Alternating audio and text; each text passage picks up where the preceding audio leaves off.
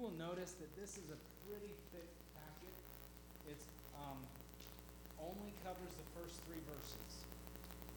So that's how far I'm wanting to get this evening, but please know that I'm not in any hurry.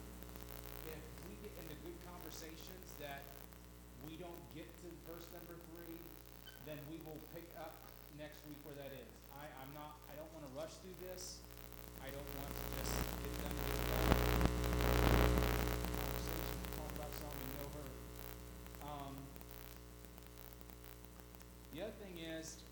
tell you the approach I've taken. I've taken a theological approach, not a ministerial approach.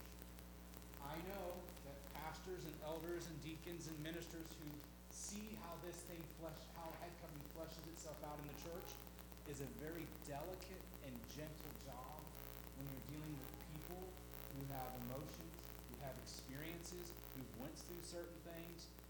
This is, that is handled by, by gifted shepherd, under shepherds and ministers and elders who know how to handle it correctly. That's not what I'm doing. I'm simply going, what is the theology of the head covering? What does scripture teach? How does that apply?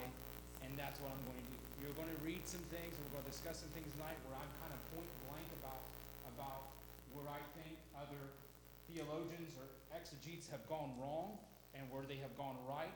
I am simply making a case for why, where, um, where Jennifer and I have come to and what we think the scripture is teaching. So please hear it in that sense that I'm not speaking to you, I'm not speaking as how this ministerially fleshes itself out. I'm going to leave that to the men who have been voted in and appointed by God to do so. Um, secondly, let's see here.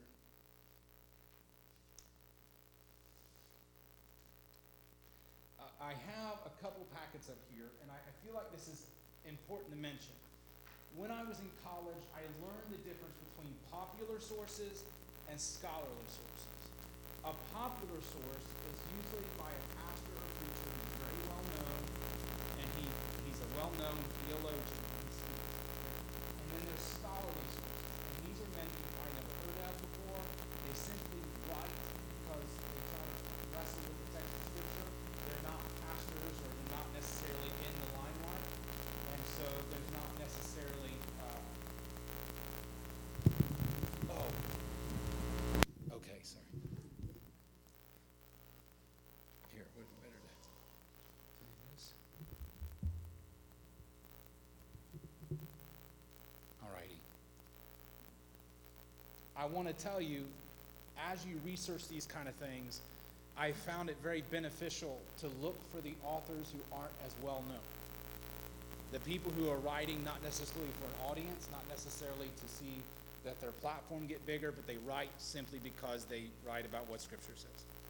Um, so again, hopefully that gives, gives you an introduction where I'm going at with this, and um, I I did not leave any blanks to be filled out. I I gave as much information in the packet as I could, and so I want to take it from that angle, and that way, whatever you hear this evening or say, "Oh, what did he say? Most of it's going to be right there in front of you, be able to take it home with you. Um, so I just want to go ahead and do start with the introduction here. Um, are there any questions or comments about anything? No? Okay. All right. A few years ago, my wife and I embraced Christian head covering. It was important to us that the practice of head covering be a scriptural teaching and not some extra biblical tradition. We knew that embracing the, by embracing the practice, we would receive some strong pushback and criticism.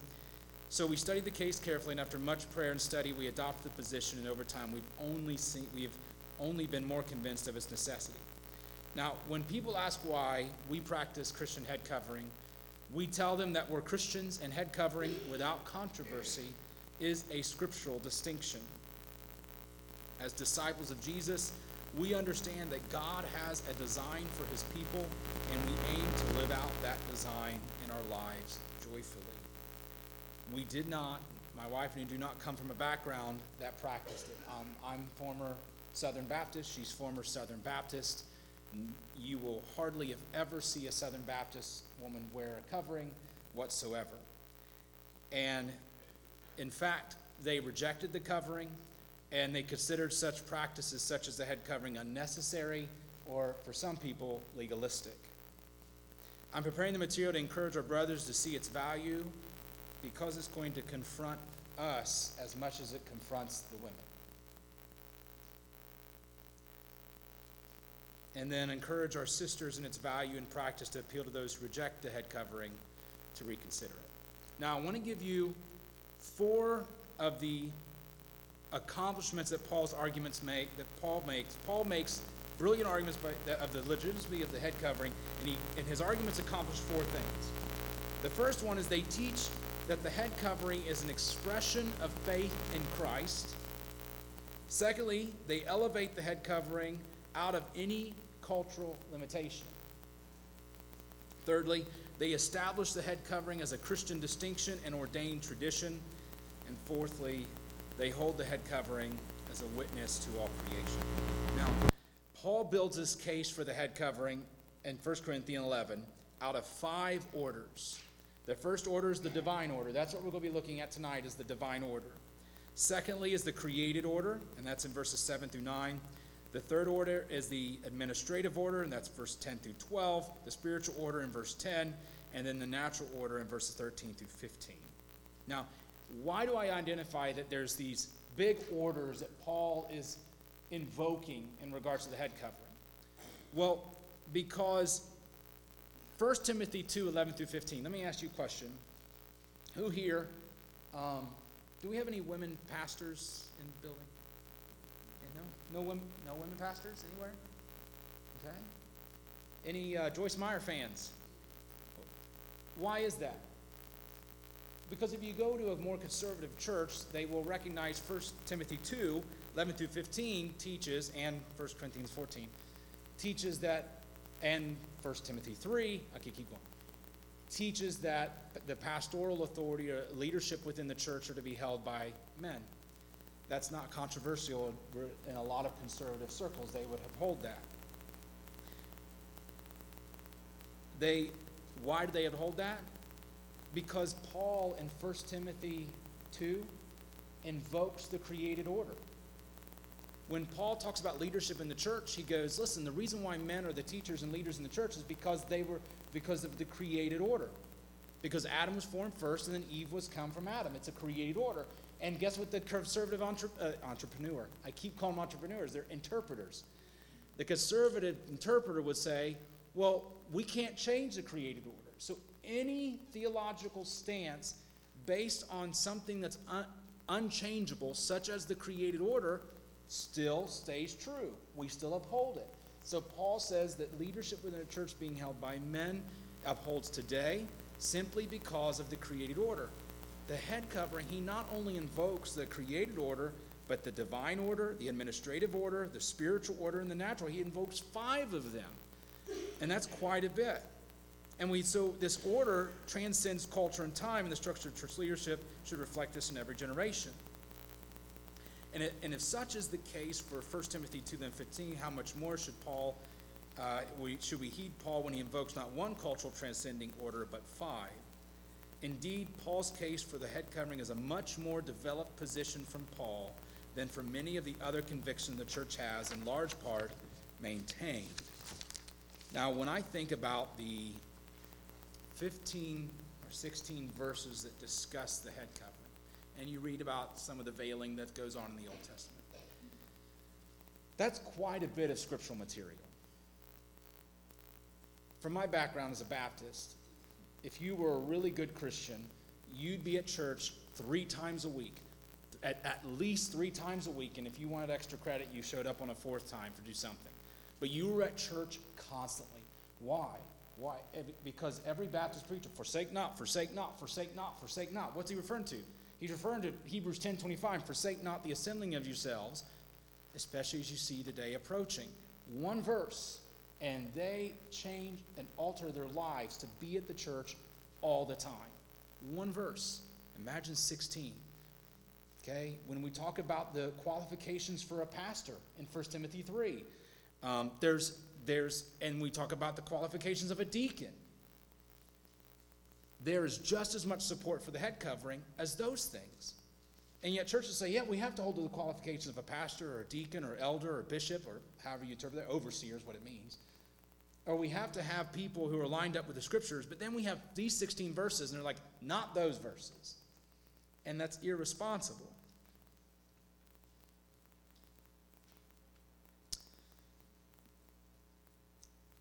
I'm on page two at the big top, just so if someone's not following with me at top page two.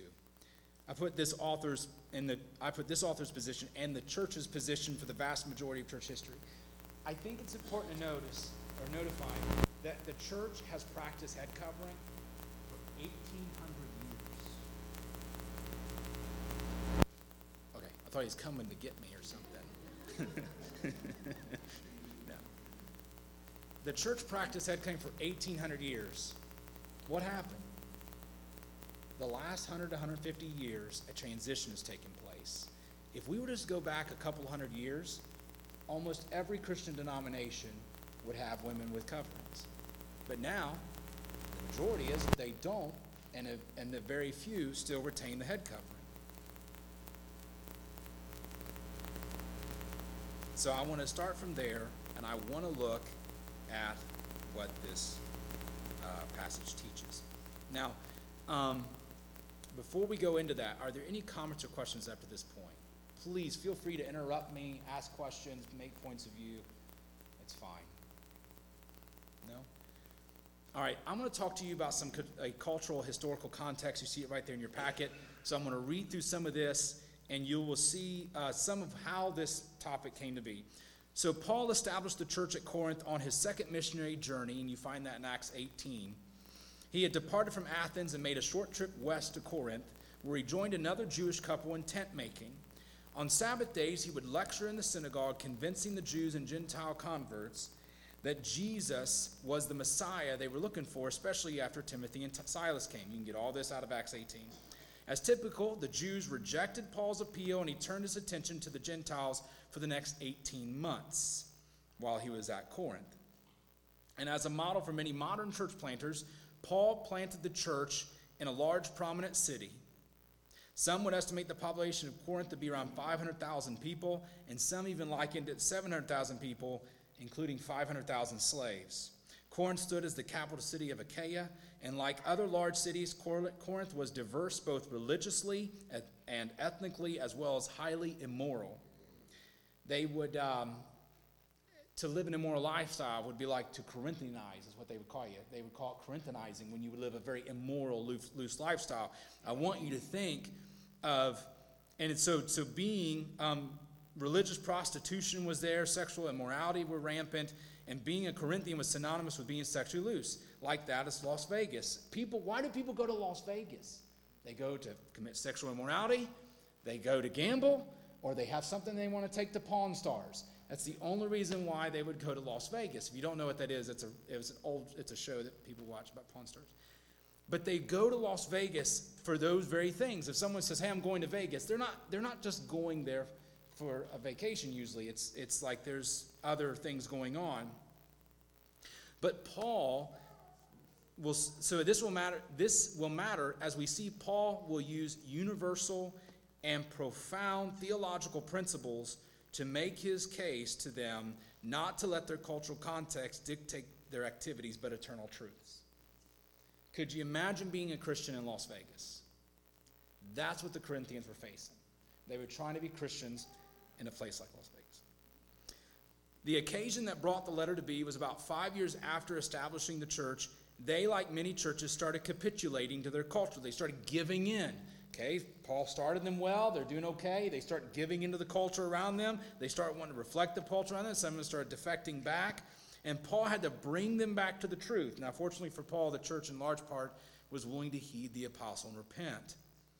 So, the occasion of the First Corinthian letter was Paul was corresponding through letters about church concerns, moral issues, church structures and ordinances, and division in the body. Now, it's worth noting there are three parties that brought information to Paul for him to address. So, per 1 Corinthians came from these three parties. There was an anonymous report of toleration of sexual morality in the church. So, someone comes and says, Hey, there's some bad stuff going on down there. You should say something about it. Secondly, Chloe's household reported the divisions within the church body. He even says, he goes, Chloe's household has reported to me, and he goes, in part I believe it, that they were being divisive. And three, a committee made up of Stephanas, Fortunus, and Achaeus, Achaicus, who were sent with a list of questions for Paul to answer for the church. So if you don't like serving on committees, these guys didn't like serving on a committee. But they had to go to Paul and ask him questions from the church. The church would come together. They say, What kind of questions do you have? They'd write them down. They'd go to Paul, and Paul would respond to these questions from the church through this committee. So it was at this time when Paul wrote the letter of 1 Corinthians. Paul was in the city of Ephesus, and we learned that in uh, 1, uh, 1 Corinthians 16, 8, and 9, on his third missionary journey during his two plus year ministry there. 1 Corinthians is not Paul's first letter to the church at Corinth. I'm on top of page 3 if you're, if you're following along. In fact, there's a good chance Paul wrote up to four letters to Corinth, and God preserved two of them for the edification of today's church.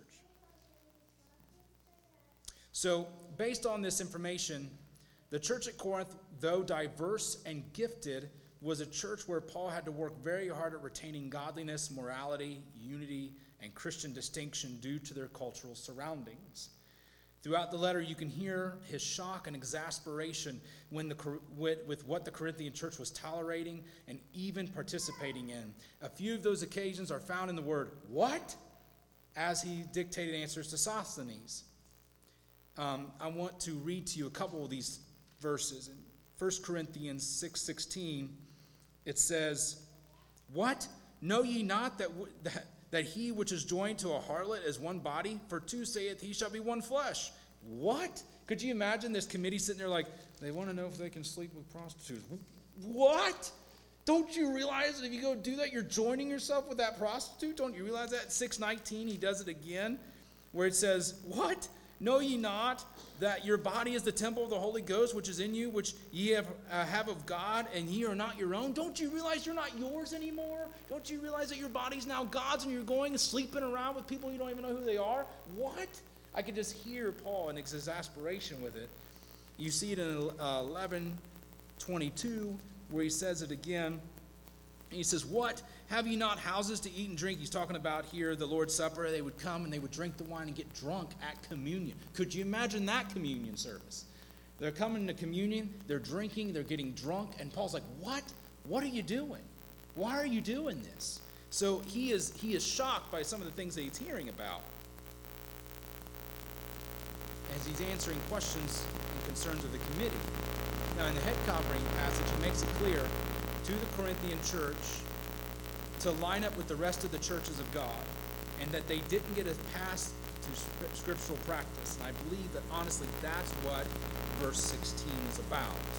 Verse 16 of 1 Corinthians 11 is listen, the rest of the churches observe this. Just because you're in Corinth does not mean you get a pass to scriptural practice. He had to defend his ministry begrudgingly, he had to boast in his ministry, which he hated to do. He had to reinforce basic morality and unity and repeat elementary doctrine and defend essential doctrines, call the church to discipline blatant sin, and more. If you remember, one of them young men was uh, sleeping with a stepmom. Okay, that's pretty bad. It's not good. And they were like, that's okay. We're good. We're cool with it. He's like, what? Don't even eat with them. Okay? He goes, don't worry about the people that's going outside. He goes, God will judge those on the outside, but the church needs to take discipline on the one who's inside and, um, and more. So I gave you a whole bunch of verses there where Paul has to deal with a lot of stuff. He admits his letter was hard on them to receive. This is a very hard letter. And some, some of the, the, scholars I wrote says, they said, I really don't know how this letter could be read, read, that it was that hard of a letter. I'm like, I, I don't think these people have ever had to work with people. You don't have to write a hard letter for it to be taken Okay, we, we all know what happens with text messages, two dimensional conversation. You ever say something, you're like, oh, no big deal, and you're like, find out your wife's mad at you in your day's room. And you're like, what, ha- what just happened? I'm just saying that if you have an apostle, and he wrote some very strong language in that first letter, they were tremendously upset by it. And he ends up having to work through it. And it, the, fortunately, they took it, they took it and they repented, and it led to their repentance. And you can, if you want more about that, right there, Second Corinthians seven gives you a little bit of that restitution. Um, before I move on to the literary context of First Corinthians, are there any comments or questions or thoughts that you have about the cultural context of what's going on? Paul's in one city, writing to another city about how they're supposed to be living. Okay, Paul is in Ephesus, writing to Corinth, which is west of Ephesus, about what how they're supposed to be living. I'm going to be asking a few questions that might put a few people on edge. I'm just letting you know that now. I don't say those questions because these are the questions we have to wrestle with in order to talk about some of these subjects. Um, so you'll be hearing some of that. So the literary context of 1 Corinthians, aforementioned, the 1 Corinthians most likely Paul's second letter to the church at Corinth. The letter can be broken up into five sections. You have the introduction, that's 1, 1 through 9. And then you have a response to the divisions in the church, that's 1, 10 through chapter 4. And then body number 2 there is a response to the toleration of sexual immorality in the church, for chapters 5 and 6. Body number 3 is responses to various questions from the committee, and that's 7 through 16, verses 1 through 18. And then you have a conclusion, which is chapter 16, verses 19 through 24. Our passage is located near the center of Paul's responses to various questions from the committee. Questions over many topics such as marriage, food offered to idols, Paul's ministry, idolatry, head covering, the Lord's Supper, spiritual gifts, love, public worship, the resurrection, etc.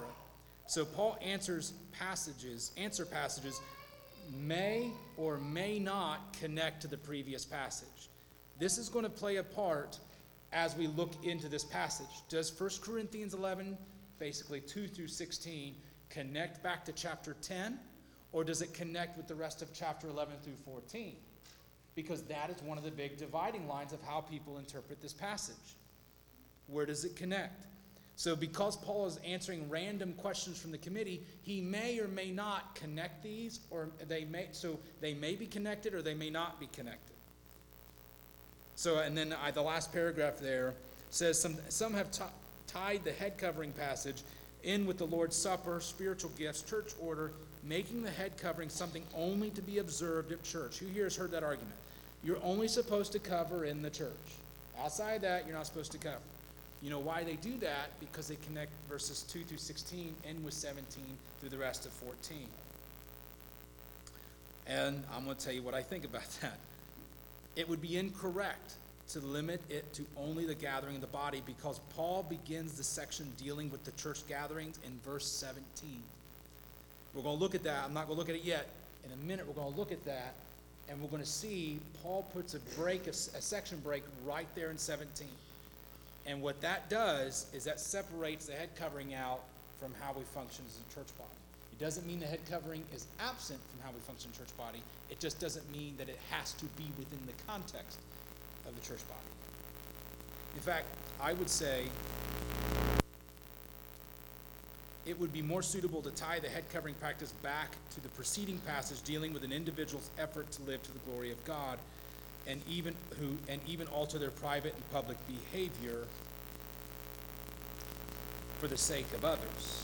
And if you remember in the chapter 10, Paul is saying, I'm not going to, he goes, if you are offered a meal and they don't say anything, just eat it. Everything, if the Lord owns the earth and all these things are his anyway, just eat it. But if they tell you that it's been offered to an idol, he goes, don't eat it. Not for your sake, but for your brother's sake, who's offended that you're eating food offered to an idol. And he goes, Why is my Christian liberty limited because of my brother? And he's basically saying, Whatever you do, do to the glory of God. In fact, I would say that the head covering passage is a link between the individual spiritual lives of believing women or believers to the life of the corporate body of the church. I view it like this as an individual Christian, I'm living here. This is what Paul and 1 Corinthians told me to live like. And then, and I'm living for the glory of God, and then the church structure comes in and there's that transition. And that's how that's where I would put the head covering. I put it both in private and public.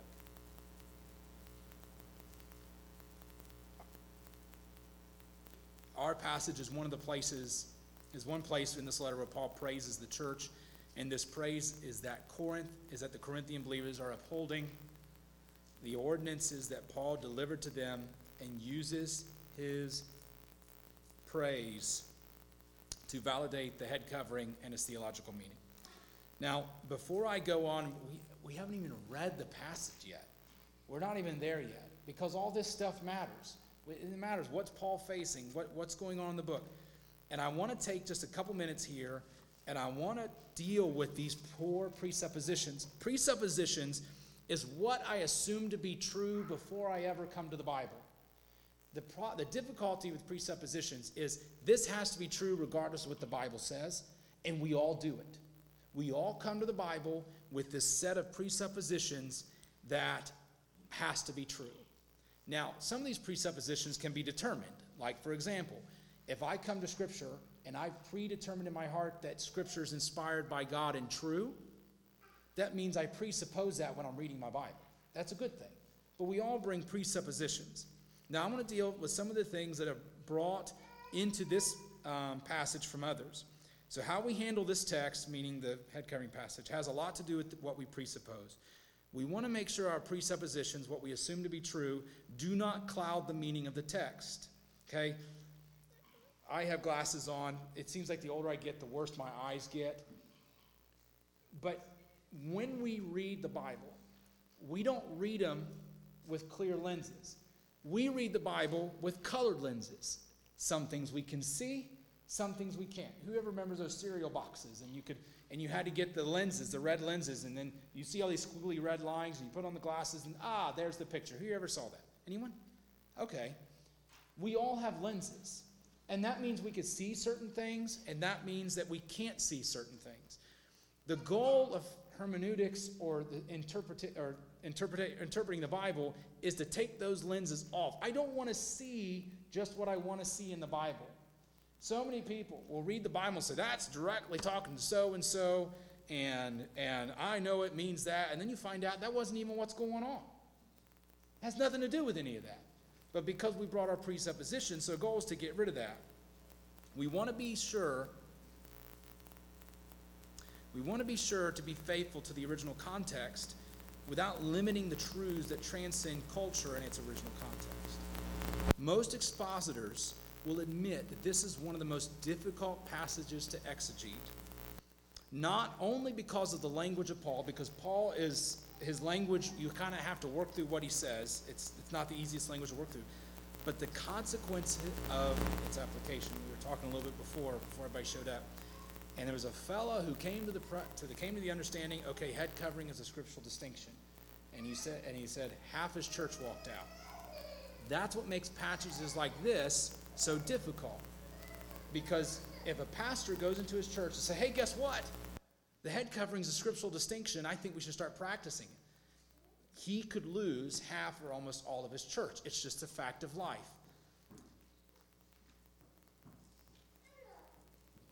Um, who here has ever heard of the name Steven Lawson? He's a very popular Reformed preacher. Very common. He is one of the go to guys that a lot of young preachers go to. I want to read to you a quote from him. A few years ago, I was teaching a class on expository preaching at the Master's Seminary. He works at, he works at John, John MacArthur's Master's Seminary. And during the course of, the class, of that class, there was a periodic question and answer session. And I remember one of the students asked me, what, what, what, asked me, what is the most difficult passage in the Bible for you to interpret? And I said, that's a good question. I've never been asked that question. What is the most challenging portion of Scripture for me to interpret? And after just a few seconds of careful thought, I said, I suppose the answer might be 1 Corinthians 11.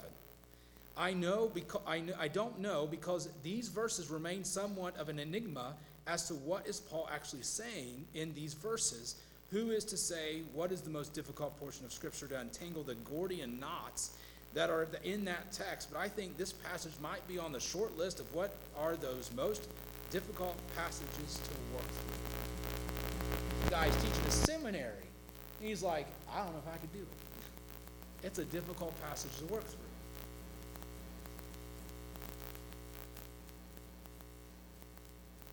But it matters. I want to give you a story. I have made a friend, and he is a, he's one of those brainiac people. He's got a PhD in church history. He's, he's, he's been a missionary his whole life.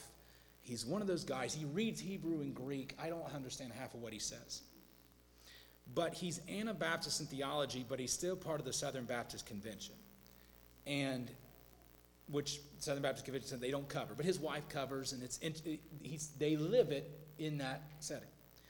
And he was a missionary across seas, and he said early on his I think it was in the 70s during uh, is uh, in, in Ukraine, and in Ukraine the women would cover, and they also wouldn't let women speak from the pulpit. It's just their convictions and what they believe. And so these two women from Europe came from the mission board and they demanded you have to let us speak on a Sunday morning to a mixed crowd. You don't you don't say that to a Baptist very fast because Baptists take that stuff very hard. But they said that like we're two women, we're coming in, we're going to speak to the mixed congregation on a Sunday morning. We don't care what you said.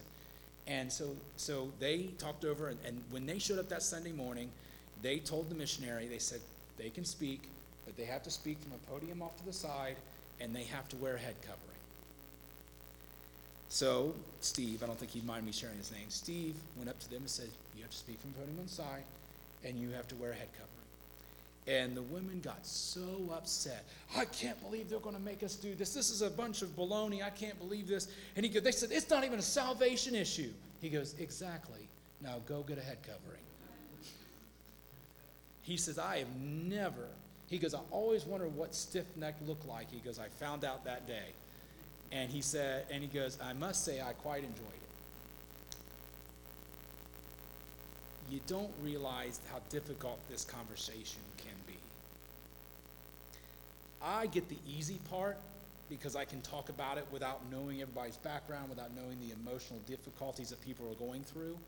The difficult I pray for is those ministers who have to uh, administer this ordinance to the church and work through all these difficulties.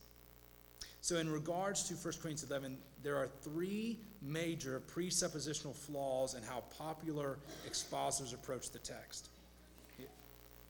One, they chain the teaching to only Corinth, making it a Corinthian cultural problem with little to no application to other churches of that generation or churches of other generation. You've ever heard head covering was a Corinthian thing? You ever heard that?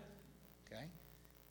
Because we try to understand the text within its context in an effort to try to free the truth from its context, what we do is we end up chaining, they end up chaining this practice to Corinth.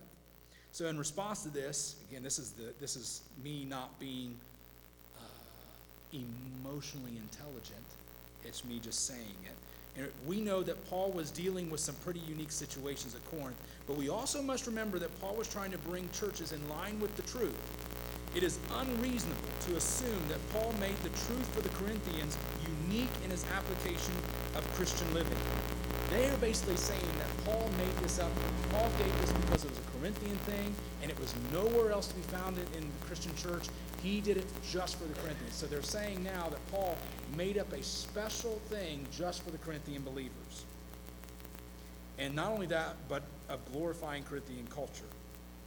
In fact, we must assume that Paul's intent was to bring Corinth in line with the rest of the churches of God. Again, that's what I think verse 16 um, is all about. Now, in chapter 11, verse 16, it says, But if any man seem to be contentious, we have no such custom, neither the churches of God. And I don't think that's a good way to understand that. I think he's saying we have no other custom. This is how the rest of the other churches are, Corinth. You don't get a pass just because you're living in Las Vegas. Okay? I think that's what he's going at with that. Um, so we, I, it is, it is, and here I'm gonna, and I'm gonna challenge conservative interpreters right here. It is this exact reasoning by our conservative exegetes that liberal theologians dismiss 1 Timothy chapter 2 and ver- chapter 3 in regards to church leadership and male pastors. Do you want to know why liberals, uh, liberal theologians are okay with women pastors and, um, and and, and no longer in male leadership and all that. You wanna know why? That was a cultural thing. Culturally, women cannot do that, and because we don't live in that culture anymore, it no longer applies to us. They sound no different than a conservative int- uh, interpreter that says that was the Corinthian culture. We no longer live in that culture, so it no longer is applicable. Okay? They're playing both sides of the coin. But the problem is, is they want to hound 1 Timothy chapters 2 and 3 and say, no, that's permanent. And then they want to look at 1 Corinthians 11 and say, that's flexible. That's inconsistent at best and hypocritical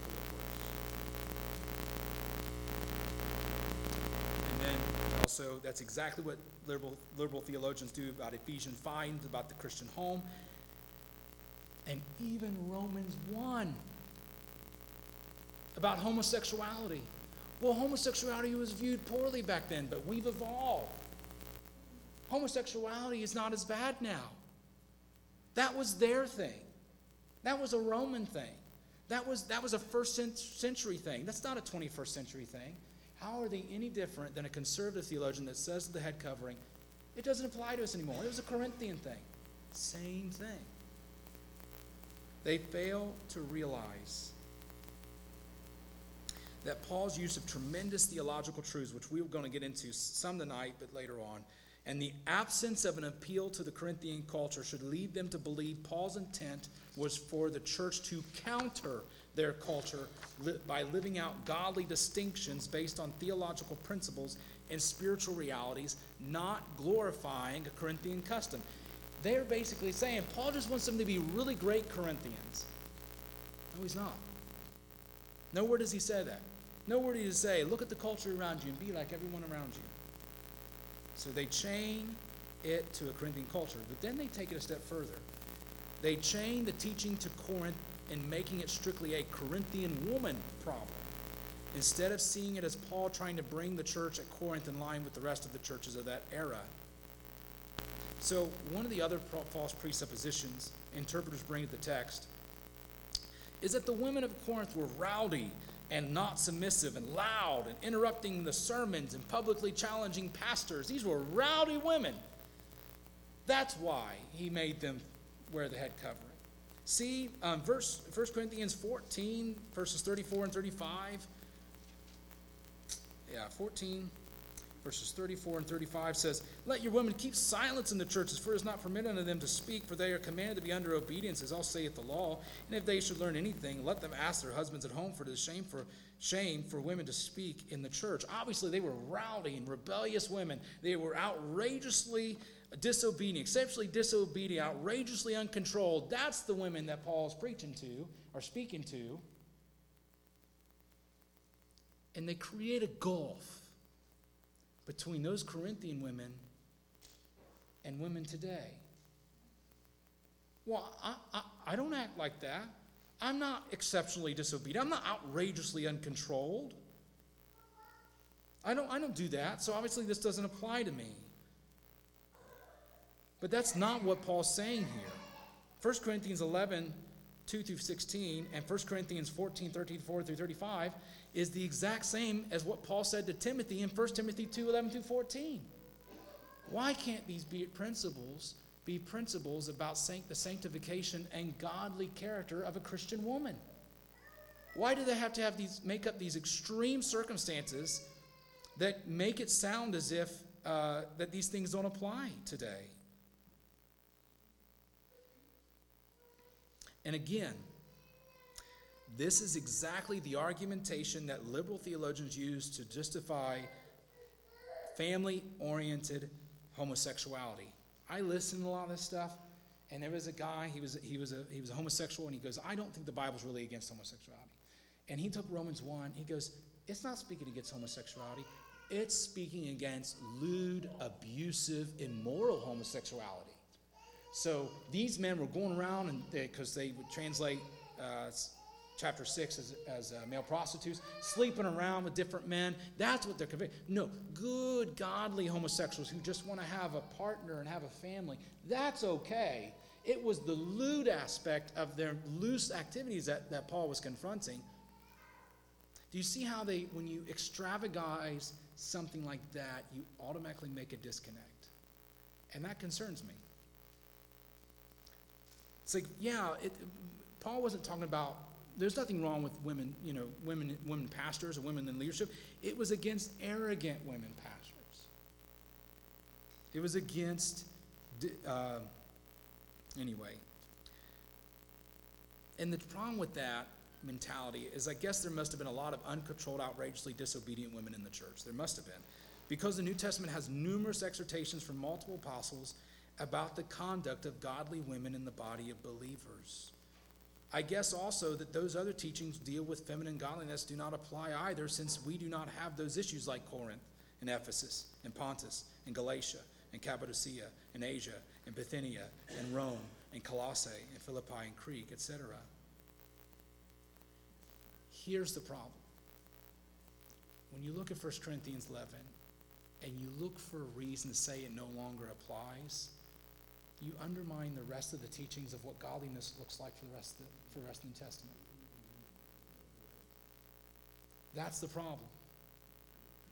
Because if I look at 1 Timothy, where Paul tells women to dress modestly, and I say, oh, it's because women were showing up half nude and they were just completely, uh, they were completely loose in their lifestyles and all that, you're like, okay, well then the modesty thing don't apply to me because I'm not that guy. I'm not that way. You see the problem here. No, it's better to assume that Paul, as well as the other apostles, was teaching propriety and godly discipleship for women to exercise their sanctification. This is why a pattern of teaching feminine discipleship exists in numerous places in the New Testament. Women today need scriptural teaching of feminine godliness like men need scriptural teaching of masculine godliness. The head covering has more to do with the broader case of the fall in the beginning of Genesis and the church's display of God's redeemed society and eventual restoration of all things than anything else. Again, Paul's appeal to numerous cultural transcending theological truths establishes this practice as a Christian distinction, not a Corinthian distinction. In um, 1 Corinthians 15, verse 45, it says, And so it written, the first man, Adam, was made a living soul. That's Adam in the Genesis. The last Adam was made a quickening spirit, a life giving spirit. We need to understand that the context that Paul's building off of is Genesis. As we go through 1 Corinthians 11, we work, start circling through the verses. I'm going to be appealing to Genesis because that's what he's referring to. He works through the created order, he brings up angels, he brings up being made in the image of God. It's all Genesis 1 and 2 and 3, all right there. And it explains why Paul's doing. So he's not he's not teaching head covering as a Corinthian distinction. He's teaching it as a Christian distinction because guess what? Adam fell. Their whole humanity fell, and the church is the first picture we get of redeemed humanity, of a redeemed society, a redeemed people for God. It's not a Corinthian thing, it's a biblical thing. So the third one, they inappropriately tie head covering to that of public worship, introduced in verse 17, instead of seeing it as a continuation of teachings of chapter 10 or standing on its own. Um, the reason why it matters, how we break down the book, this is why it matters. Uh, book of the Bible is how the passage of interest, ours would be 1 Corinthians 11, verses 2 through 16, relates to the passages around it. Many interpreters connect uh, 1 Corinthians 11, 2 through 16 with the chapters after it about public worship at the church through verse 4 through chapter 14. This limits the practice of head covering to that on a Sunday morning at church. See, we only practice you only supposed to practice at church. The problem with this connection is what Paul says in verse 17 18. So our passage is in verse 16. Now I have 17, 18 right there for you to read. Now in this that I declare unto you, I praise you not, that ye come together not for the better, but for the worse. For first of all, when ye come together in the church, I hear there are divisions among you, and I partly believe it. Now he's starting to address the body of believers. Before he's talking about the head covering, now he's saying, now when you all come together, this is what I'm hearing about you. When you all are coming on Sunday mornings, there's divisions and arguments um, going on amongst you. This is the part where I feel like the break should happen at verse 17. So verse 17 to clearly are clearly a section break for a few reasons. One, Paul uses his literary device of now See the first word there in 17? Now, in this I declare unto you, I praise you not, that you come together not for better, but for the worse. Now, if you go through a word search in 1 Corinthians, you look at the word now, you'll find that Paul uses it numerous times, but he uses it as a section break. He goes, now, regarding foods offered to idols, now, in regards to the head covering, or, uh, yeah, and now, in regards to this, or regards to that, now I declare unto you. It's a section break. So when you see now, you see a section break, and we see 17 breaks with 16. This is common the book, been used over 10 times to divide up the sections. Secondly, Paul introduces the subject of public gathering in verse, these verses for exhortations he'll make afterward. These verses come after the head covering passage and introduce a new section, so that it's unreasonable to attach head covering to that to their section's context. It would be better to see the text stand on its own about women covering their heads or springboarding off Paul's climaxing truth of doing everything for the glory of God found in the previous chapter. Any comments or questions? Because that stuff matters. All right. Let's read our passage in fact, before we read it, go back to Genesis with me. Go back to Genesis with me, real quick.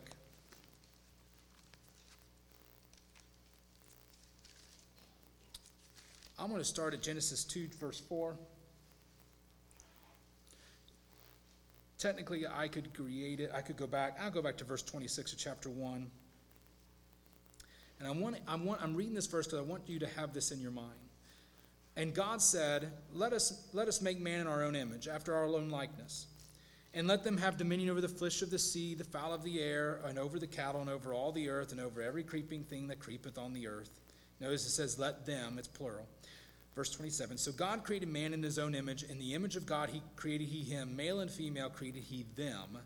And God blessed them and said unto them, Be fruitful and multiply, and replenish the earth and subdue it, and have dominion over the fish of the sea, and over the fowl of the air, and over, and over every living thing that moveth upon the earth. He's given this command to them, not just to Adam, but Adam and Eve. Verse 29. And God said, Behold, I have given you every herb bearing seed which is upon the face of all the earth, and every tree in which the fruit of the tree is yielding seed, to you it shall be for meat. And to every beast of the earth, and to every fowl of the air, and to everything that creepeth on the earth, wherein there is life, I have given every green herb for meat, and it was so. And God saw everything that he had made, and behold, it was very good. And the evening and the morning were the sixth day. What a beautiful scene of man and woman, humanity having dominion over creation, living in the image of God in perfect order and harmony. Then verse 2 Thus the heavens and the earth were finished, and the, and the host of them. We get a little more detailed description here. And on the seventh day, God ended his works which he had made, and rested on the seventh day, and from all his work which he had made. In verse 3 God blessed the seventh day and, and sanctified it, because that in it he had rested from all his work which God created and made. These are the generations of the heavens and of the earth when they were created in the day that the Lord God made the earth and the heavens and every plant of the field before it was in the earth, and every herb and every field before it grew, for the Lord God had not caused it to rain upon the earth, and there was not a man to till the ground. But there went up a mist from the earth and watered the whole face of the ground. The Lord formed man of the dust of the ground and breathed into his nostrils the breath of life, and man became a living soul. And the Lord God planted a garden eastward in Eden, and there he put the man whom he had formed. And out of the ground made the Lord God to grow every tree that is pleasant to the sight, good for food, and the tree of life also in the midst of the garden, the tree of knowledge of good and evil. And a river went out of Eden to water the garden, and from thence it was parted and became into four heads. The name of the first is Pison, that is, it which compasseth the whole land of Havilah, where there is gold. And the gold of the land which is there is good, there is bdellium and onyx stone. And the name of the second river is Gihon same, the same is that passes the whole land of Ethiopia. And the name of the third river is Hiddekel. That is it which goeth toward the east of Assyria. And the fourth river is, is Euphrates. And the Lord took the man and put him into the garden of Eden to dress and to keep it. And the Lord God commanded the man, saying, Of every tree of the garden thou mayest freely eat. But of the tree of the knowledge of good and evil thou shalt not eat of it, for in the day thou eatest thereof thou shalt surely die. The Lord said, Lord God said, It is not good that man should be alone. I will make him an help meet for him. And out of the ground the Lord God formed every beast of the field and every fowl of the air, and brought them unto Adam to see what he would call them. And whatsoever Adam called every living creature, that was the name thereof. And Adam gave names to all cattle, and to the fowl of the air, and to every beast of the field. But for Adam there was not found an help meet for him. And the Lord God caused deep sleep to fall upon Adam, and he slept, and he took one of his ribs and closed up the flesh instead thereof. And the rib which he, Lord God, had taken from the man, he made be a woman, and brought her unto the man. And Adam said, This is now bone of my bones and flesh of my uh, flesh. She shall be called woman, because she was taken out of man. Therefore shall a man leave his father and his mother, and shall cleave unto his wife, and they shall be one flesh. And there, and they were both naked, the man and his wife, and were not ashamed. Now, the serpent, verse chapter 3. Now the serpent was more subtle than any beast of the field which the Lord God had made. And he said unto the woman, Yea, hath God said, Ye shall not eat of every tree of the garden? And the woman said unto the serpent, We may eat of the fruit of the trees of the garden, but of the fruit of the tree of knowledge which is in the midst of the garden, God said, Ye shall not eat of it, neither shall ye touch it, lest ye die. And the serpent said unto the woman, Ye shall not surely die. For God does, God does know, doth know that in the day that ye eat thereof, then your eyes shall be opened, and ye shall be as gods, knowing good and evil. And when the woman saw that the tree was good for food, and that it was pleasant to the eyes, and the tree to be desired to make one wise, she took of the fruit thereof and did eat, and gave also unto her husband which with her, and he did eat. And the eyes of them both were open, and they knew they were naked. And they sewed fig leaves together and made themselves aprons. And they heard the voice of the Lord God walking in the garden in the cool of the day. And Adam and his wife hid themselves from the presence of the Lord among, God amongst the trees of the garden. And the Lord God called unto Adam and said unto him, Where art thou? And he said, I heard thy voice in the garden. I was afraid because I was naked, and I hid myself. And he said, Who told thee that thou was naked? Hast thou eaten of the tree whereof I commanded thee that thou shouldest not eat? Not eat? And the man said, The woman thou gavest to me with me, she gave me of the tree, and I did eat. And the Lord God said to the, said to the woman, What is this that thou hast done? And the woman said, The, the serpent beguiled me, and I did eat. The Lord God said unto the serpent, Because thou hast done this, thou art cursed above all cattle, and above every beast of the field. Upon thy belly thou shalt go, and dust shalt thou eat all the days of thy life.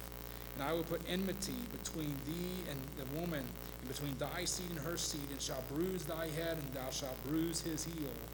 Unto the woman he said, I will greatly multiply thy sorrow and thy conception. In sorrow thou shalt bring forth children, and thy desire shall be for thy husband, and he shall rule over thee. And unto Adam he said, Because thou hast hearkened unto the voice of thy wife, and hast eaten of the tree of which I commanded thee, saying, Thou shalt not eat of it, cursed is the ground for thy sake, for in sorrow thou shalt eat of it all the days of thy life. Thorns and thistles shall it bring forth to thee, and thou shalt eat the herb of the field. In the sweat of thy face shalt thou eat bread, till thou return to, unto the ground, for out of it thou wast, was, wast thou taken, for dust thou art, and unto dust thou shalt return. And Adam called his wife wife's name Eve, because she was the mother of all living. And to Adam also and to his wife did the Lord make coats of skins and clothed them. And the Lord God said, Behold, the man has become as one of us, knowing good and evil, to know good and evil. Now, and now, lest he put his forth his hand and take the tree of life and eat and live forever. Therefore the Lord God sent him forth from the garden of Eden till to till the ground from whence he was taken. So he drove out the man and placed the east placed and he placed at the east of the garden of Eden cherubims and a flaming sword which turned every way to keep the way of the tree of life. He didn't want Adam to come back. What happened? Blatantly disobeyed, deceived, rebelled against God's command, believed the serpent, took of the fruit they weren't supposed to do, and died that day. They were separated from God. What's the point of the gospel? To reconcile us back to God, to restore all things. I'm going to say it tonight, but it's next week. All creation groans for the day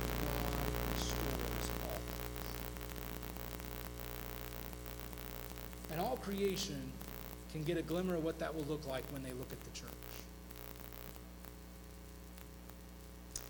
Now, on that, let's read our passage. I'm going to go to about 8:30. Is that okay? Okay.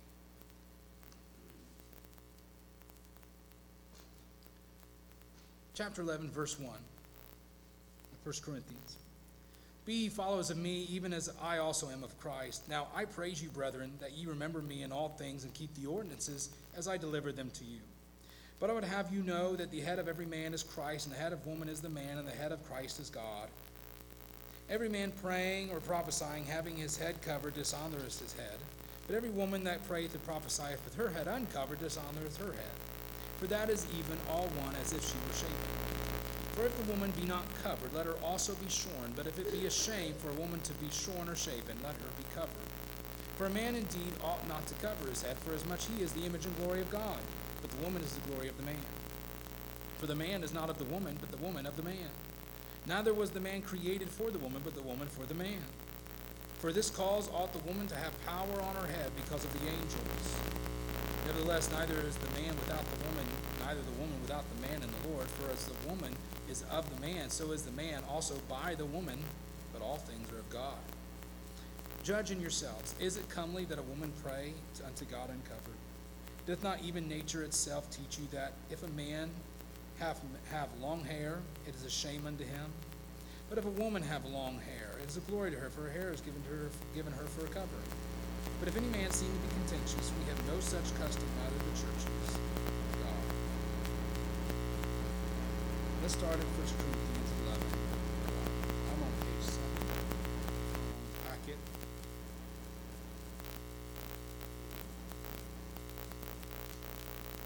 In the passage leading up to 1 Corinthians 11, Paul exhorts the believers to understand their activities in the light of the glory of God. For both unbelievers around them and even their brothers and sisters. In verse 31 of chapter 10, Paul exclaims, Whether therefore ye eat or drink or whatsoever ye do, do all to the glory of God. Paul concludes in this thought that if, if, if that it is this attitude that permeates his life and then exhorts the church to follow his example in verse 1 of chapter 11. Be ye followers of me, even as I also am of Christ. The heart of a disciple embodies this attitude of glorifying God, first found in Christ, who did all things to glorify his Father. If you want to read more about that, John 17. So, in like manner, those who follow Christ walk in the same pattern of steps.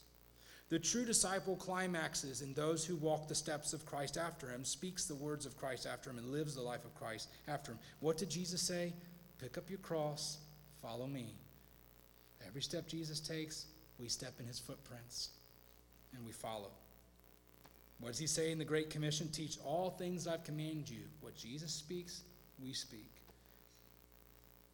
Give your life, lose your life for my sake in the Gospels, and you'll find it. We're called to walk the steps of Jesus, speak the words of Christ, and live our lives after Christ.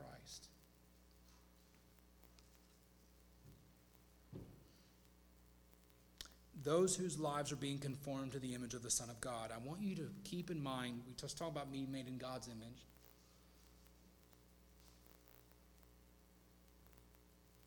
Scripture teaches in numerous places that Jesus is the perfect image of God.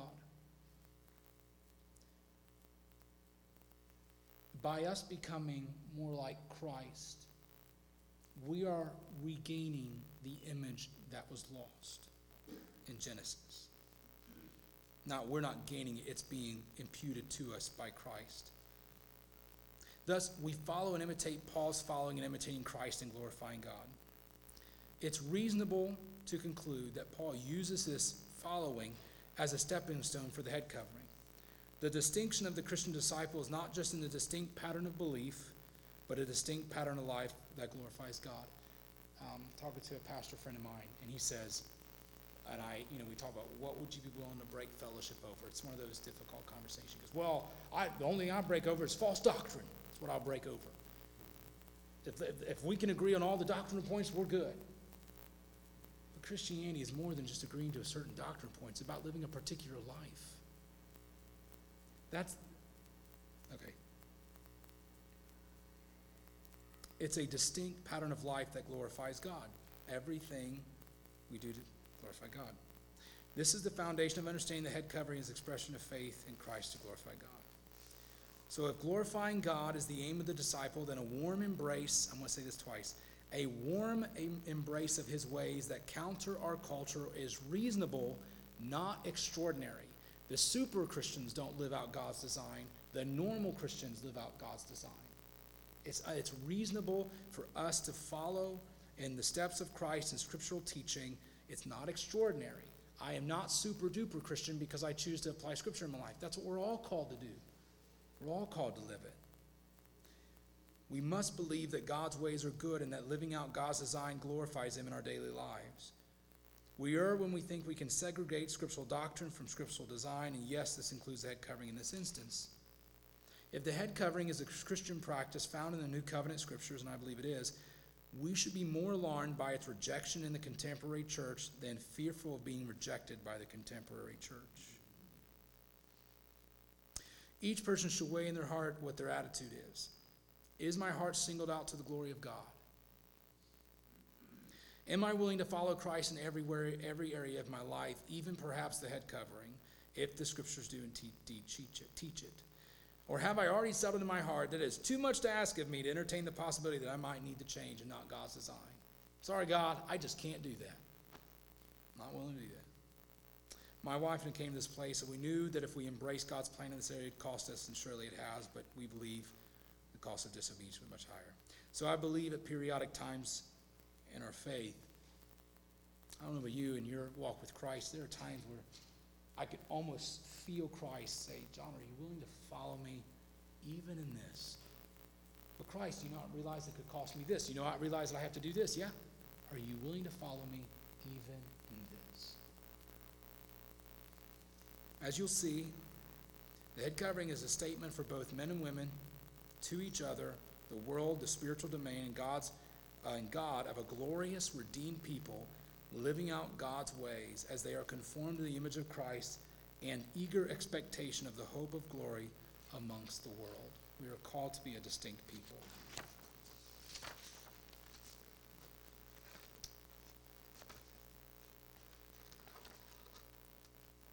Verse 2. Head covering is a God ordained tradition. Now I praise you, brethren, that ye remember me in all things and keep the ordinances as I delivered them to you. 1 Corinthians 11, 2. Paul established in verse 1 that the church should follow him as he follows Christ, and now Paul uses his following of Christ in verse 1 as the basis of praise that the church remembers him in all things. He's preparing his readers to embrace head covering as a pattern of life, an expression of the faithful in Christ. Again, the scriptures provide us with doctrines to believe and a design for us to live. Paul calls these patterns of life that express our faith ordinances. You keep the ordinances as I deliver them to you. Or traditions, if you're reading a modern version. The word ordinance here is an interesting word. It means a substance of teaching or instruction that is handed down or delivered over. Let me say this I am given a teaching from Paul. Okay? Paul is given a teaching from God. Paul takes it and says, Here you go, church. Here's the teaching from God. I delivered it to you, I handed it to you.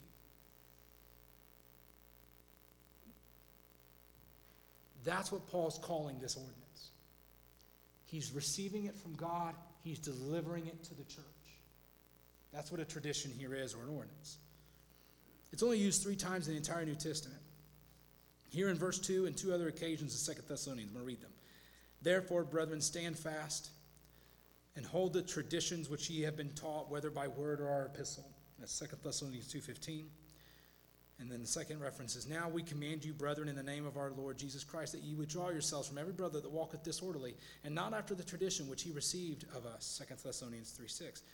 In the first reference, I'm going to give you the context.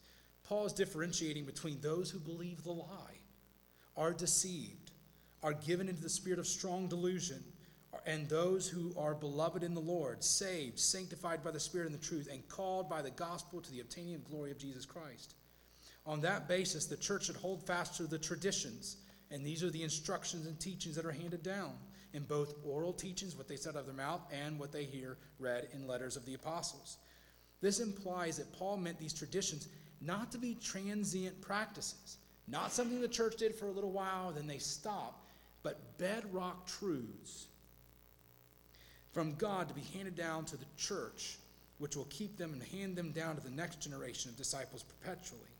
Contextually, Paul sees this keeping of these essential traditions as one of the critical distinctions between the true church and false religious system. I'm telling you right now that Satan, when the false Messiah shows up and when that stuff happens, he will call himself a Christian. He's a deceiver. And he will have a church. And people will flock to it. And what is one of the things that Paul says that distinguishes his church from the false church?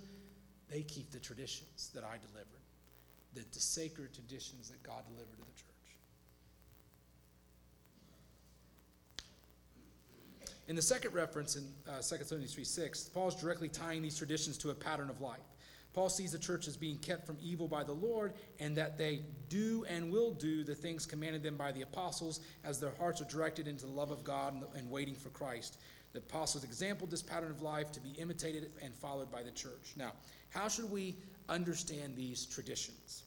Well, KJV translates it as ordinances. And I believe they're correct. The KJV are correct when they render traditions here as ordinances.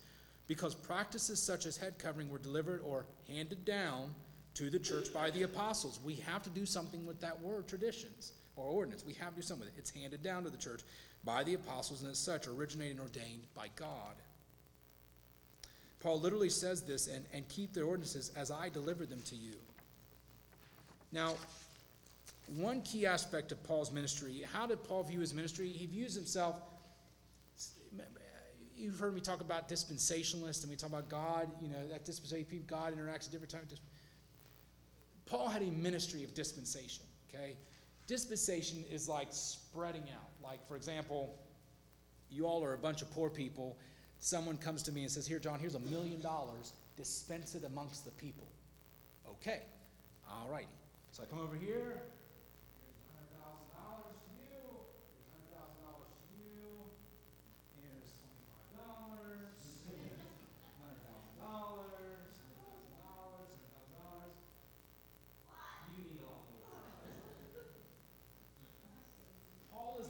originator of the truth, he is a dispenser of what he's been given. In Galatians, he makes this argument. He says, I did not receive this from a man. My gospel is not from a man. I got it directly from Christ. So Paul says he was given to it by from a divine origin. All he's doing is giving it out. So I give you three references here. 1 Corinthians 9 17. Um, for I do this willing, if I do this willingly, I have a reward. But if against my will, a dispensation of the gospel is committed to me. Basically, I don't have an option. I'm going to I'm going to preach the gospel.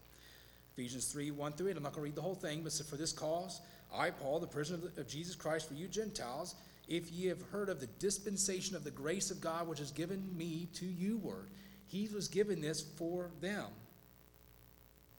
Colossians 1 25 through 29. I'll just read the first verse there. Wherefore I am made a minister according to the dispensation of God, which is given to me to, for you to fulfill the word of God.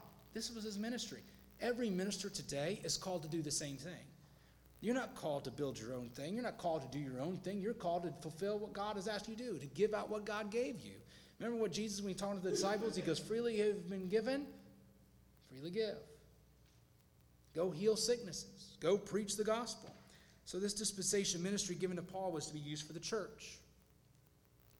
The best way to understand this dispensation is the same as Paul's explanation for ordinance of head covering. It was given to Paul. Paul took it over here and gave it to the church. Think of it this way Paul was only the delivery man of the truth. He aimed to deliver what was committed to him to deliver faithfully. And I think it'd be interesting. I'm not going to read it tonight because I don't have time, but if you read, we know that Timothy was Paul's successor and his protege. Read what Paul tells Timothy in 1 Timothy, or 2 Timothy 1 13 through 2 7. When Paul's about to die, he tells Timothy, and the things that were committed to you among many witnesses, commit to faithful men who'll be able to teach others also. Timothy, all those things given to me from God, I've been faithful to give them out. I'm giving them over to you. Now you do it. Timothy raises up young men in the church. They give it to them. You spread it out to the next generation. They give it to the next generation, you give it to the next generation. That's part of what we're called to do. So the KJV is also corrective because of what an ordinance is. The Gospel Coalition defined ordinance as an ordinance is a Christian rite associated with a tangible means tangible elements water, bread, wine that's celebrated by the Church of Jesus Christ. The term is closely associated with the word sacrament, which is an outward and visible sign of an inward and invisible grace. So, what is an ordinance? An ordinance is something that I do with elements. So, um, when I am participating in communion, the bread and wine, but we know that it's not just bread and wine. Okay, we know there's so much more meaning behind there, but yeah, it involves bread and wine. Baptism involves water, but we know baptism is so much more than water. Ordinances are Christian practices involving a, a church observance with physical elements. They are comprised of these physical elements but carry deep theological meaning in the weight for the disciples that observe them. Now, I prefer understanding the ordinance as a God ordained tradition. That is, a practice commanded in the scriptures for new covenant believers to keep as part of their discipleship and sanctification, such as baptism with water, such as the Lord's Supper with bread and wine or bread and grape juice, foot washing, you got water, dish, and towel, and head covering, a veil or cloth covering. I believe this is to be Paul's intent to establish head covering as a pattern of life teaching as handed down ordinance from God. I don't think it is his, this is intent. I believe he says this is his intent. If we're to take Paul at his word, that he is being faithful to hand down this instruction to the Corinthians, then we must believe he is delivering the head covering as a God ordained practice from God to the church. And this gives head covering further weight as coming from God through the apostle, not the Corinthian culture. I believe this is why Paul exclaims in verse 16 that the tradition is shared amongst the broader church family, not that he undermines his entire case. Thus, verses 2 and 16 provide the bread for this theological sandwich. I'm a former Baptist, I'm going to reference food at least once. Provides the bread for the theological sandwich or the framework by which the teaching of head covering resides. Now, I'm going to deal with these uh, questions, objections, and we'll have to call tonight. And then we will start next week on verse uh, thir- or chapter, uh, page 13. Some may contend that head covering existed in the Corinthian culture, and thus Paul appealed to that culture for the Corinthian church. It's a cultural thing. If that were the case, Paul would have said such instead of wasting his time with all those theological premises. Wouldn't it be easier for Paul just to say, just be like your neighbors? Go be like those other women that are covering in your culture. But he doesn't. He gives all these theological reasons. The fact is, we do not see where Paul appeals to culture. It's unreasonable to think that to think Paul exhorted the church to be like the Corinthians around them. If he had, it would have been the only time in my knowledge that Paul would have urged the church to be like their unbelieving neighbors. If it did exist in the Corinthian culture, Paul never uses Corinth as a basis for church practice in this passage. Ironically, in like manner, I don't go to Las Vegas to find my doctrine. Paul makes it abundantly clear that the Christian head covering was being delivered by him, so any attempts to undermine Paul's claim by attaching the head covering to Corinthian culture is to essentially say Paul did not deliver the very thing he said he delivered. It's also necessary to speak of recent archaeological finds showing the head coverings was not just a cultural custom in Corinth. Prominent women, not just prostitutes, regularly went without covering.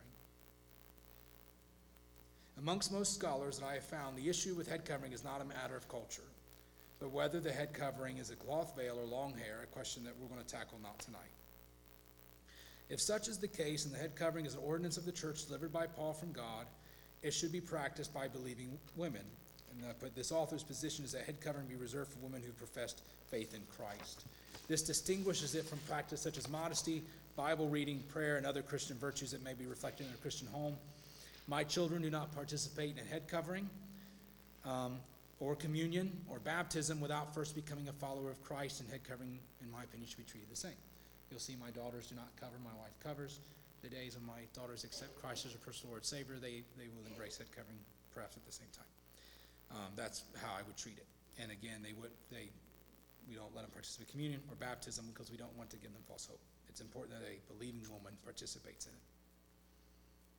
This brings up the question of Christian liberty and conviction. Who here says head covering is okay? It's in the Bible. We should leave. It's Christian liberty. Who's ever heard that? It's a Christian liberty issue. We should just let people decide if they want to follow it. Great. Left to the conviction of each believer, rather not to participate in it. I understand this point of view regarding edifying practices, but not ordinances. Christian liberty is a doctrine all on its own, deserving study, and I looked it up a little bit. I, have studied it before. But let it be said for now that Paul intended liberty be that from sin. I'm liberated from sin. I'm liberated from the law. I'm liberated from untrue religious system. I'm, rela- I'm uh, liberated from matters of conscience, and I'm liberated to be a servant of God. The fact that, pr- that the practice of head covering was handed down to the church by Paul from God and is an ordinance of the church gives credit to him being treated the same as baptism and Lord's Supper as an essential part of a disciple's sanctification. If we want Christian women to, to become better and better disciples, we have to believe the head covering means something to them. Secondly, churches that take the position that the head covering is a, Christ, is a Christian liberty issue left up to conviction often up with a body of believers where head covering is absent. If you don't believe me, go to conservative churches that teach it as a conviction, and you won't see it there. If you do, it'll be so minor, it might not be noticeable. If head covering is a scriptural distinction, why not teach it as such? Would you allow a person seeking membership in the church to join without going through baptism? What if they said that I want to be a follower of Jesus, but I don't want to be baptized? Why? Why don't you be baptized? Well, I, I'm. I think I said this a few weeks. I'm baptized in my heart. I mean, I mean, I'm spiritually baptized already because I'm saying follow Jesus. I, I don't need to go through that. I just don't need to go through that. It's obedient to follow through in baptism. It's in ordinance of the church. It's how you join the church. I know, I know, even from my background, Baptist preachers, if you are not baptized exactly how they think you should, they're going to make you get baptized again to make sure you're scripturally baptized, what they'll call it. Would you let them join? Why? And, the church will, well, no. It's taught in the scriptures. Well, why do we treat baptism that way but not, not head covering? Or it's like, you know what, I, I want to be part of the church, I want to be a member, but I don't want anything to do with communion. I just don't want to go. I just don't want to participate in it. It kind of grosses me out washing people's feet. Ugh, don't want to do it. I just don't want to be part of it. I'd be like, well, where, where's your heart? Why don't you, you see, you want to be part of the body, but you don't want to be part of the body. You want to be part of Christ, but you don't want to participate in what Christ asks you to do. You want to say Christ is your Lord. You want to go to heaven, but you don't want to do what he asks you to do. Why do we make these differences? Why would we avoid the subject when we're willing to appeal honestly to other doctrines? In this area, we must be willing to patient, be patient, gracious with people. Again, I'm, I'm talking from just a theological standpoint. I'm not doing it with, uh, with some of the difficulties in this area. But we don't want to undermine scriptural teaching for the sake of comfort. Thirdly, if the head covering is only a matter of conviction with no true spiritual benefit to the church or life of practice women, why practice it at all? I'm just going to say it. If there is no benefit to practice head covering, if it's just a conviction that doesn't really matter one way or the other, I'm not going to have Jennifer wear it. I'm not going to ask her to. She won't wear it. Why? It's a pain. It's a pain. It took her how many months to figure out how to put the thing on? I mean, it's a pain. She can't. Two women's retreats, counseling, it was awful. Seminars, workshops. Okay, I'm done. But, but if it doesn't mean anything, why do it? It doesn't mean anything. It's just a conviction. It doesn't mean anything. It does mean something. It does mean something. It's common among conservative Christians for the position to be taken that God's ways are good and beneficial believer, even when we not fully understand their merit. So why is head covering left out of the ways of God? Today, Christianity is viewed as a people who are merely sign a particular doctrinal statement and not live a particular life. Still, the crux of following Paul and following Christ is following imitation. That is, we should pattern our lives after the revelation in Christ and the scriptures, not just that we should regurgitate certain theological precepts. We are called to be disciples, which includes mind, heart, soul, and strength, and those who chose to lose their life so that they may have Christ's life in them, as they are non conforming to the world and being transformed by the renewing of the mind to a new pattern of life in Christ.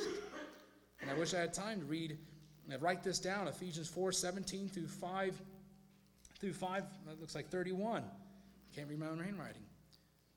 He talks about the new life, completely different individuals. Here, and I want to state this um, the broader problem of seeing the head covering as only a conviction, bound in religious liberty, is those who say, we're okay if you feel convicted to practice head covering, just don't expect others who do not share the conviction to practice it.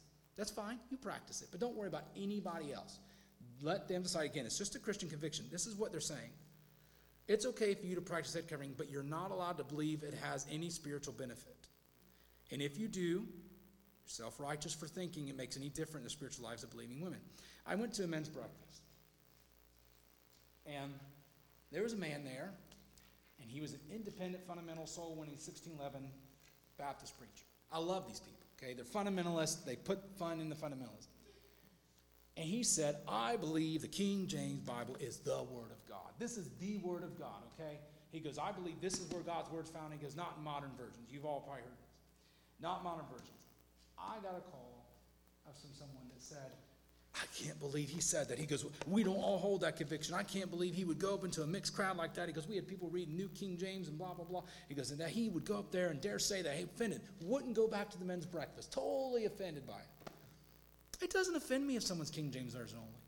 If someone truly believes the King James Bible is the Word of God, then they would be bothered that I'm not getting all the spiritual benefit I could be getting if I was reading out of King James. That makes logical sense to me, even if I disagree with the position. What's the point? It doesn't believe. That's uh, in coming back to the head covering. If it's just a conviction, if it's just a preference, then why do it? Why do we even uphold it? And this is exactly where the modern church gets to.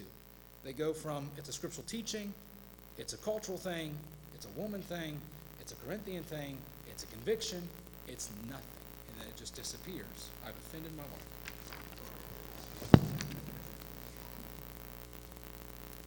So if you believe the head covering has any value in spiritual lives, women, you are essentially saying, here it is. I'm saying this because this is what it really comes down to. Well, you're essentially saying that those who not practice are either not good enough Christians or they're Christians that are missing out on something great. That's what you're saying, aren't we? We're saying that these Christians around us, these, women, these Christian women who don't participate in head covering, um, are missing out on something that God meant for their sanctification.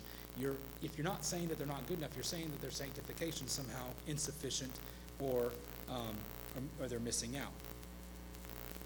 Or that they're missing out on a crucial part of Christianity, or they are incomplete Christians. And this puts us on the defensive. We don't want to say that. I don't want to say that. I'm gonna look at women who don't practice and say, "Oh, we know you just you aren't full Christians." But we fail to recognize that this attitude against the head covering is judgmental too, because it critically judges those who practice head covering instead of earnestly searching the scriptures. In, attitude, in attitudes that demote head covering as a conviction, the quote unquote conviction of head covering loses all its value and it becomes a relic of no spiritual importance. If you have given into this point of view, you've already conceded. It's already over because you're saying the head covering is no spiritual edification to believing women in their sanctification. And if it's nothing more than a cloth on the head and an empty tradition, might as well stop it. It's just a fallacious position, as you'll see later. Um, you know, take it some of the positions that Jennifer and I have adopted over the last, I'm about 10 minutes late, I apologize. Take it some of the positions that we feel like Scripture teaches us that when we moved out of um, out of being Baptist has really created some interesting situations for us. I have a brother or a, a friend that um, I was real close to when I was a Baptist, and I told him that I believed that Jesus' teachings on marriage were pretty, pretty straightforward. I believed in the permanence of marriage. And he goes, Did I ever tell you how my wife left me? And I said, No, actually, I've known you for years. Never told me. He goes, She was having an affair on me with another man. And she came up to me one day and she said, If you want to stay this marriage, I'll stay, but if not, I'm going to go. And he goes, I don't want to. Just go. He goes, She left me and moved out west with this man. And he goes, My wife never talked to me ever again. Got divorced, split up. I said, I hate to hear that. And he goes, But then Jesus led me to my new wife. And I said, and, and, I, and he goes, and it's been great. And he goes, it's been hard, but it's been really great. And I asked him a question. I said, if you had grown up in, the, in a church that taught you about the importance of marriage and taught you about the importance of marrying a godly woman because the commitment you're about to make is a, re, a real lifelong commitment, would you marry the same? He goes, well, no.